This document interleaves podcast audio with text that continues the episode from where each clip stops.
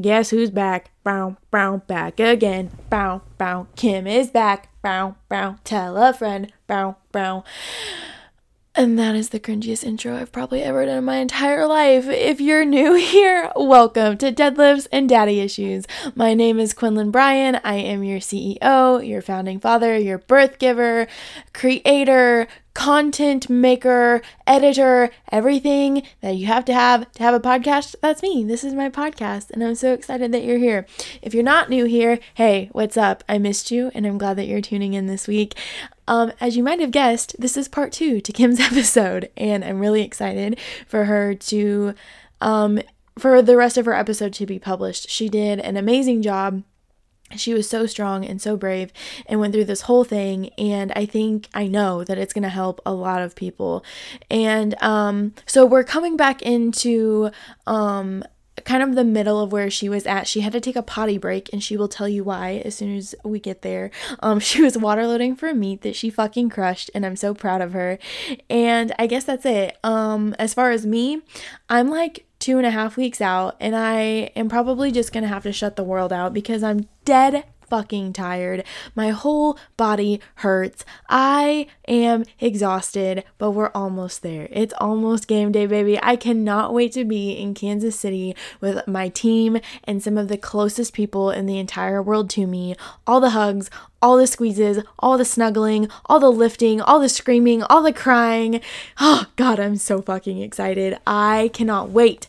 Um Built Strong Championships are happening happening happening happening uh, november 12th and 13th november 12th is the regular USPA day, and the second day is reserved especially for our special Olympians. And not a dry eye gonna be in the house.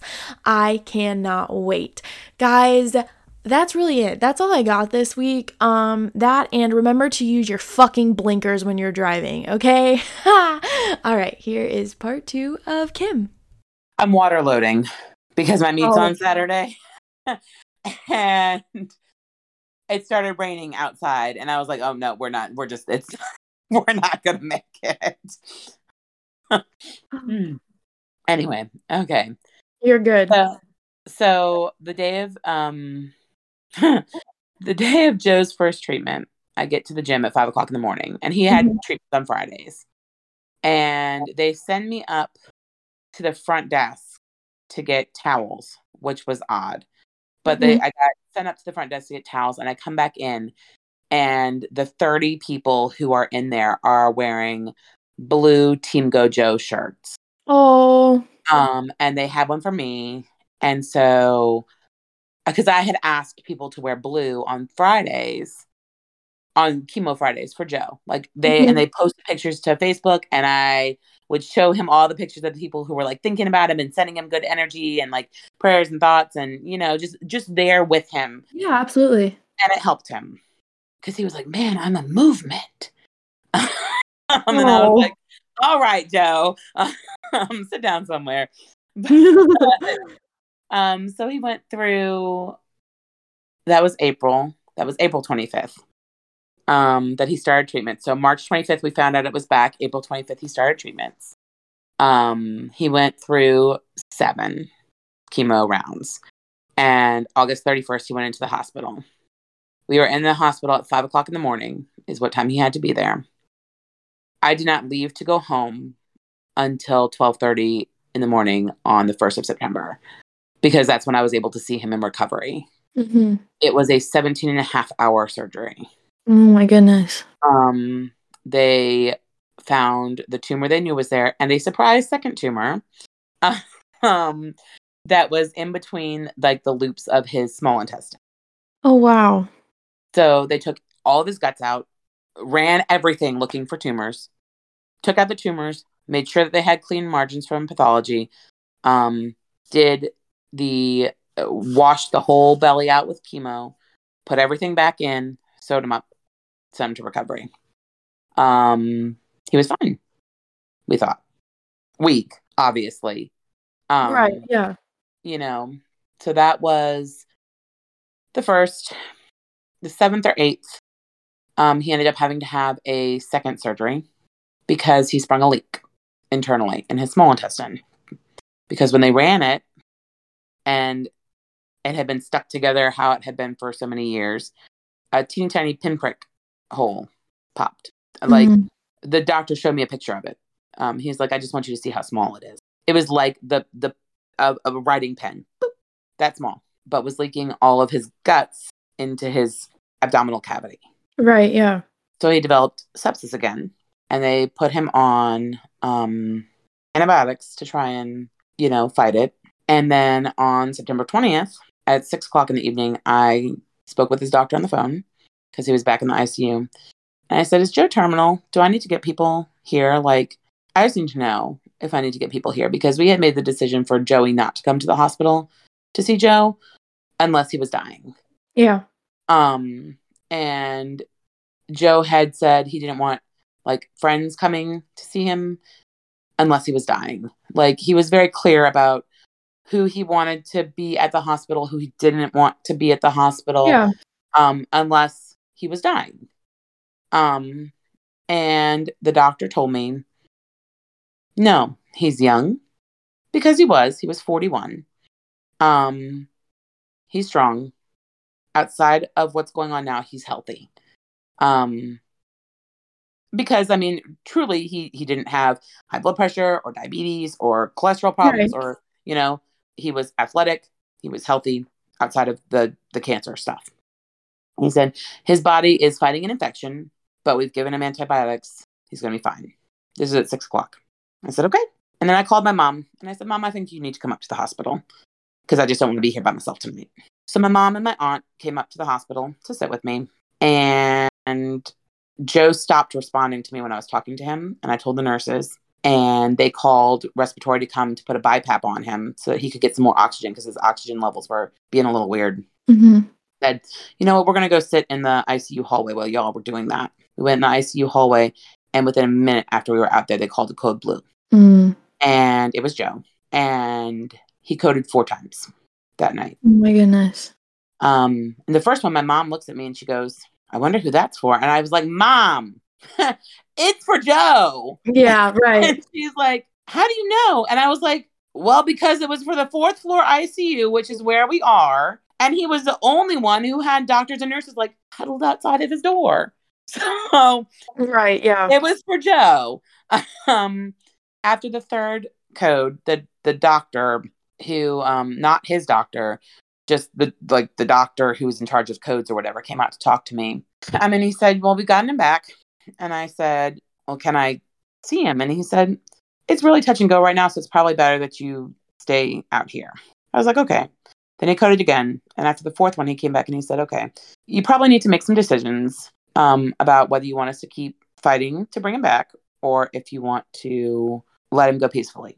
He said, What I can tell you is that as I'm shining lights in his eyes now, he's not responding. So the chances of him waking up and having any quality of life outside of being in a hospital bed are very, very, very. I said, like, what percent? He said, maybe 1%. Mm. And I said, okay, um, then I need you to make it happen to where I can go in there and be with him. I said, I don't, I don't care. I, I don't care what else is going on, but I need to be able to get into that room um, because I don't want you to do any more extraordinary measures. Because Joe was very clear um, that if it got to the point where they were, he was going to be bedridden for the rest of his life and unable to play with Joey and be with me and and his friends and his family. Um, he didn't want that. Yeah. So um, I was able to get back there and I was able to see him and I was able to hold his hands and tell him, you know, we are going to be okay. And at 10:51 he died. So and my dad was at home with Joey and he tells me at the same time Joe died that Joey sat bolt upright in his bed and screamed and then laid back down and went to sleep. So I, you know, I'm sure that Joe came through. Um, Oh, absolutely. Yeah. I, I mean, I believe that Joe is still he still comes and he he visits us butterflies. Butterflies come Yeah. Yes. Um, when I'm talking about him, there are some times where he likes to really show off. Like I was telling a group of parents about him um, right before Andy and I got married, and um, I was telling them about how butterflies will come, and it was November in Jamestown on the coast of Virginia. Butterflies are not here in November Yeah. and a butterfly came and like flew around my head and then flew off. And they looked at me and they go, "That's not supposed to happen right now." I was like, "I Mhm. told you, he shows off. Um, it's fine." Yeah. So, anyway, so after Joe died, Um, who expects to be widowed at 33 Right. Yeah. with a three year old? Yeah. You don't. That is not part of the plan. Yeah. Absolutely not. And I kept working out and I kept trying. They talk about fake it till you make it. Girl, uh, years after I'm Joe sure. or fake it till you make it because you you put one foot in front of the other and you do the very damn best you can and i would go to the gym and that's the only place where i kind of felt like normal because i never i never went with anybody else it was always just me going by myself Yeah. so i'd go and it was almost it was almost like normal almost Mhm. um till somebody would ask how i was doing and i was like all right i mean i know again that wasn't meant to be malicious or anything it was just No. because you ask how people are doing when they're going through hell.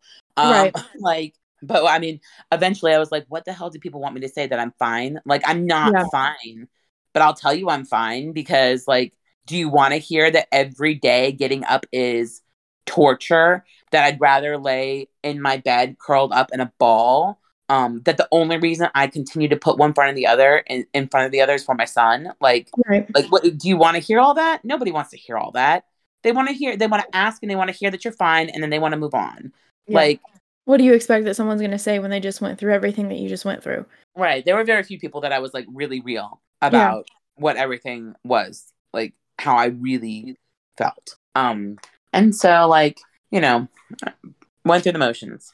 And i swear to you powerlifting saved my life. I had friends who from jungle gym who had started powerlifting. Mm-hmm. and um so with jungle gym for forever when we would do our strength weeks because he had we would have like bodybuilding style weeks we would have powerlifting style weeks except for we didn't bench but like Mm-hmm. squat deadlift and then olympic lifts too in there but it was strength week. And then we would have like teamwork week where we do like ridiculous things tire flips and fire hose drags and things with a team for stupid numbers but you would like 500 of whatever but we would do it together you know um and then recovery week which was all like burpees and, and and body weight shit and like oh that was the worst week for me i just um Yeah. but strength that. week, strength week, I would lift with the boys. I wasn't even allowed to lift with the girls because I was I I'm strong, Right. and so um I already knew strength was a strength was a strength for me. um, Yeah, it works. and, you know, and so I had watched these friends of mine do this powerlifting meet, and I was like, that looks cool. Yeah. But remember, and this is 2018, so this is almost two years after Joe died. Mm-hmm. change the last time i had had change it had been really hard and scary and terrible Right. so like i was not inclined to change Mhm. anything but then we were scheduled to do 100 burpees for time and after i did that right after i did that in jungle gym class i said yeah we're not doing that again yeah. No, that's that- awful. that's a one and done for me um That's like a real life nightmare. Ew.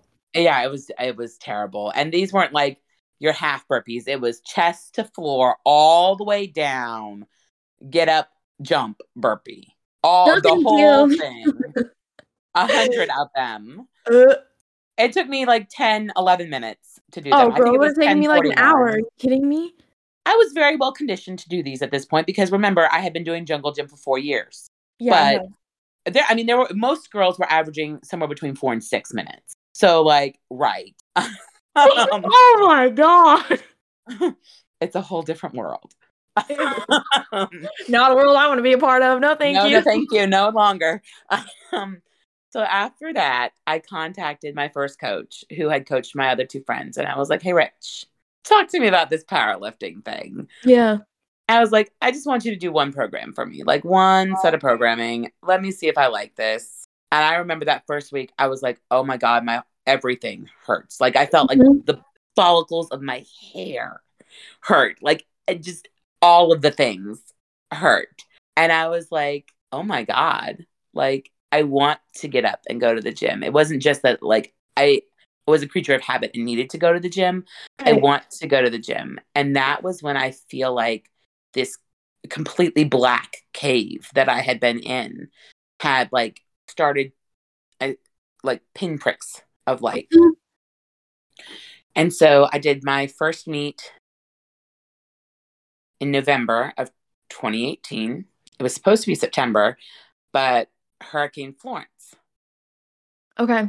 was coming up the coast Mm-hmm. and um, they rescheduled us for November because it was supposed to be a direct hit for Hampton Roads.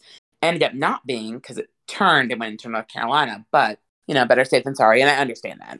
Absolutely, yeah. I, I live in hurricane. We we I got you. I understand. Better safe than sorry.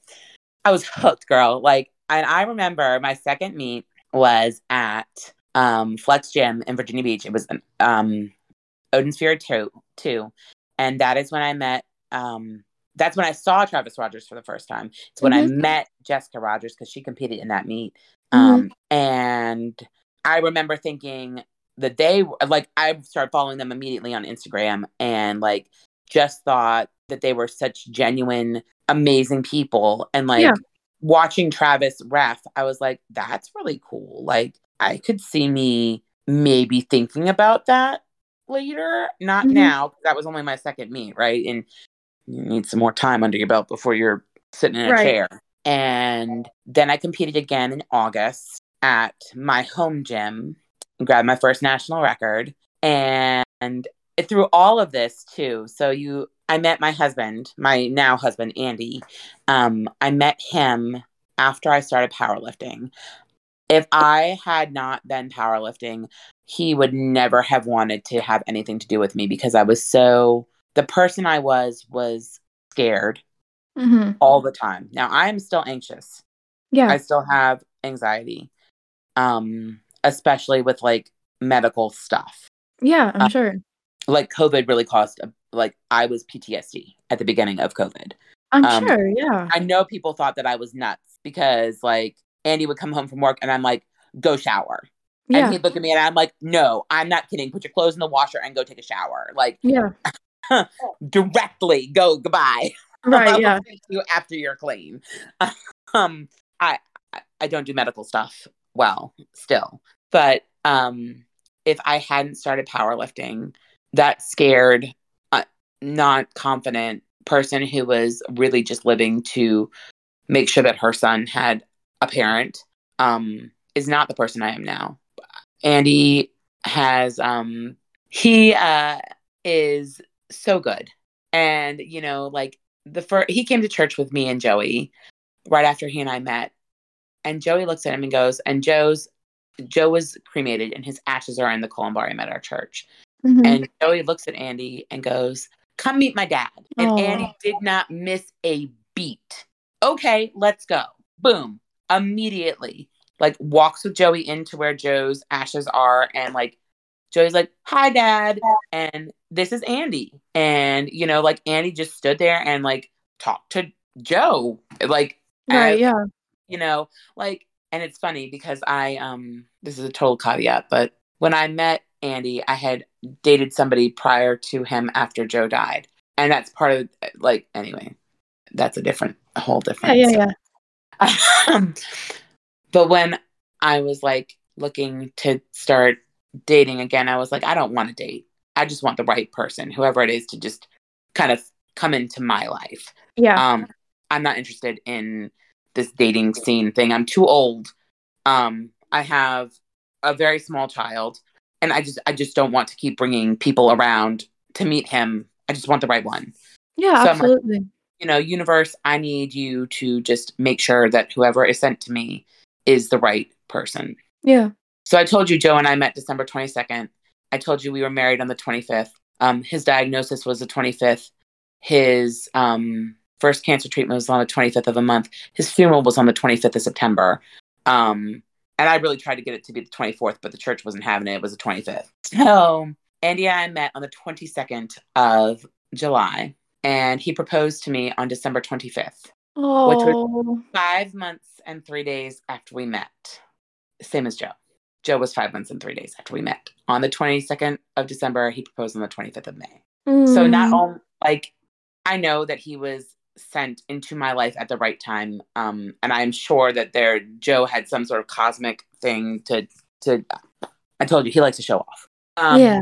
but powerlifting in and of itself, like, so all these things have happened, and I find I, as they're happening, I'm crawling out of this pit, Mhm. right?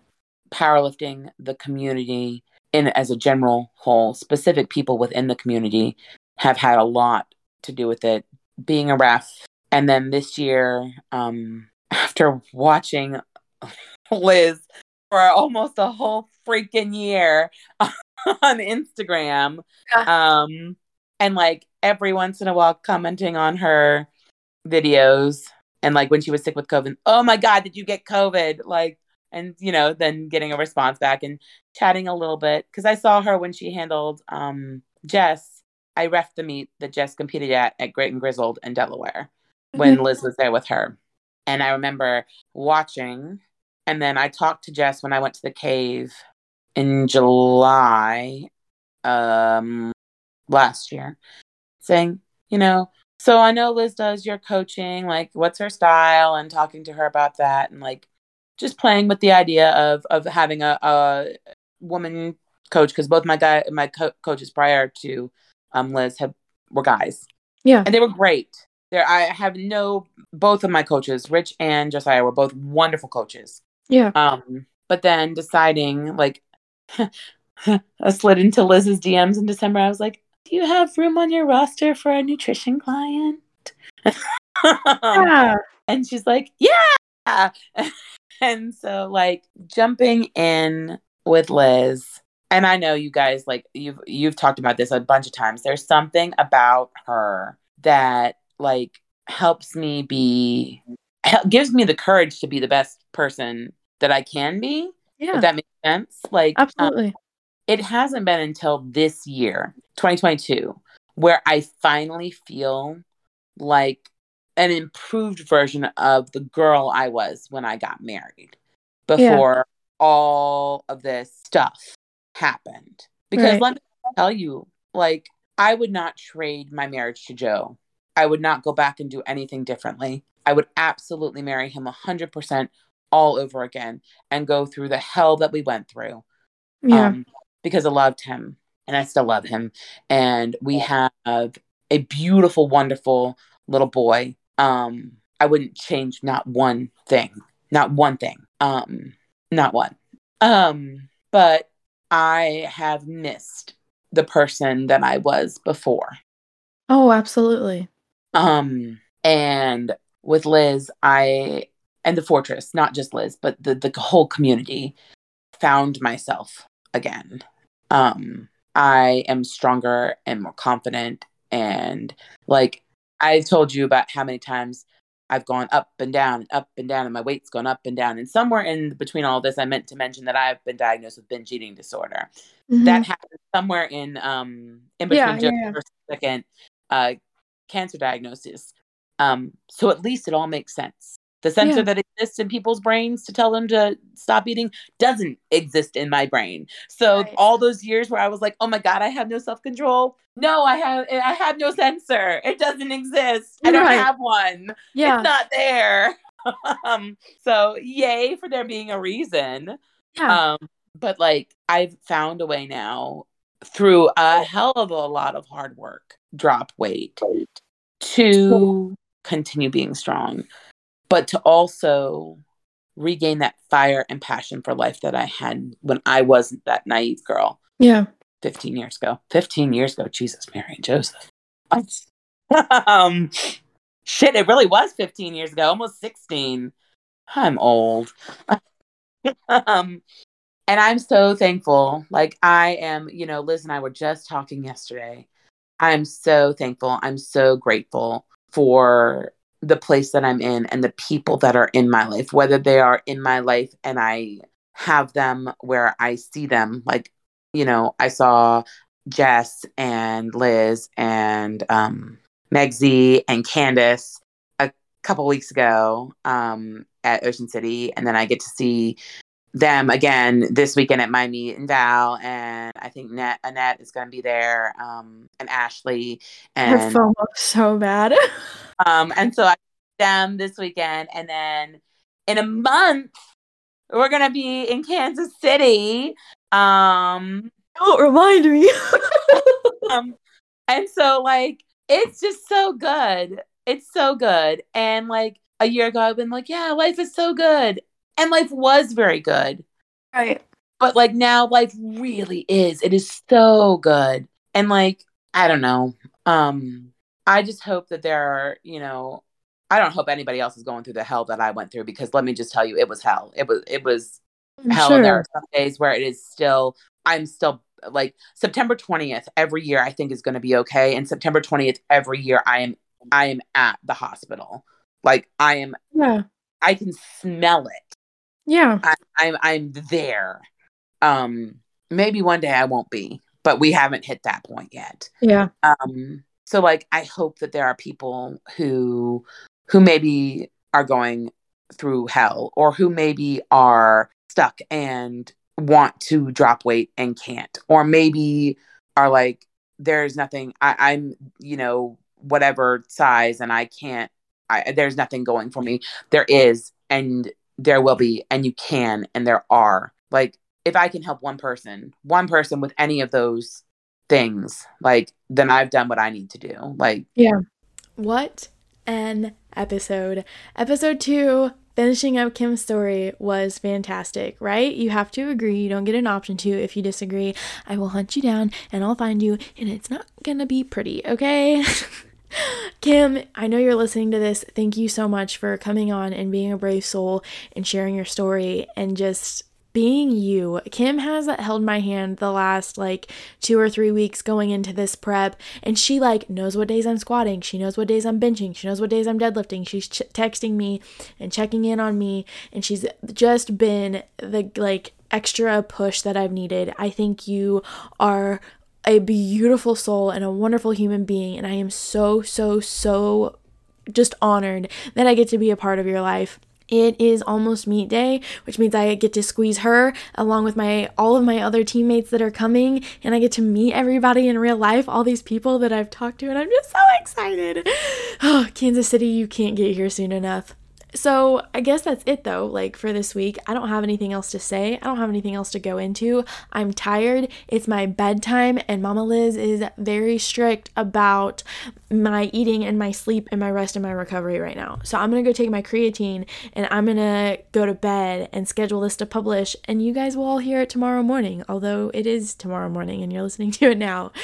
Guys, you know the motto here at Deadlifts and Daddy Issues main character energy fucking only. We do not accept background characters, we do not accept secondary characters. We are all the main characters here. Main character energy only. Say it with me main character energy only. My kings, my queens, my everything in betweens. Have the best fucking week ever. Live your life to the fullest and walk as if you're in a book and you're the main character. I don't know where else I was going with that, but I fucking love you and I hope you have a fantastic week. Hey, happy Halloween, bitches. Spooky season, it's coming up May, the peak, or May. Monday the 31st is the peak of our spooky season. Happy Halloween. Guys, I love you so fucking much. And I will see you next week. Me and Val, me and Val are coming back next week. Buckle up. Are you guys ready for that again? I will see you guys later. I love you so much. Goodbye.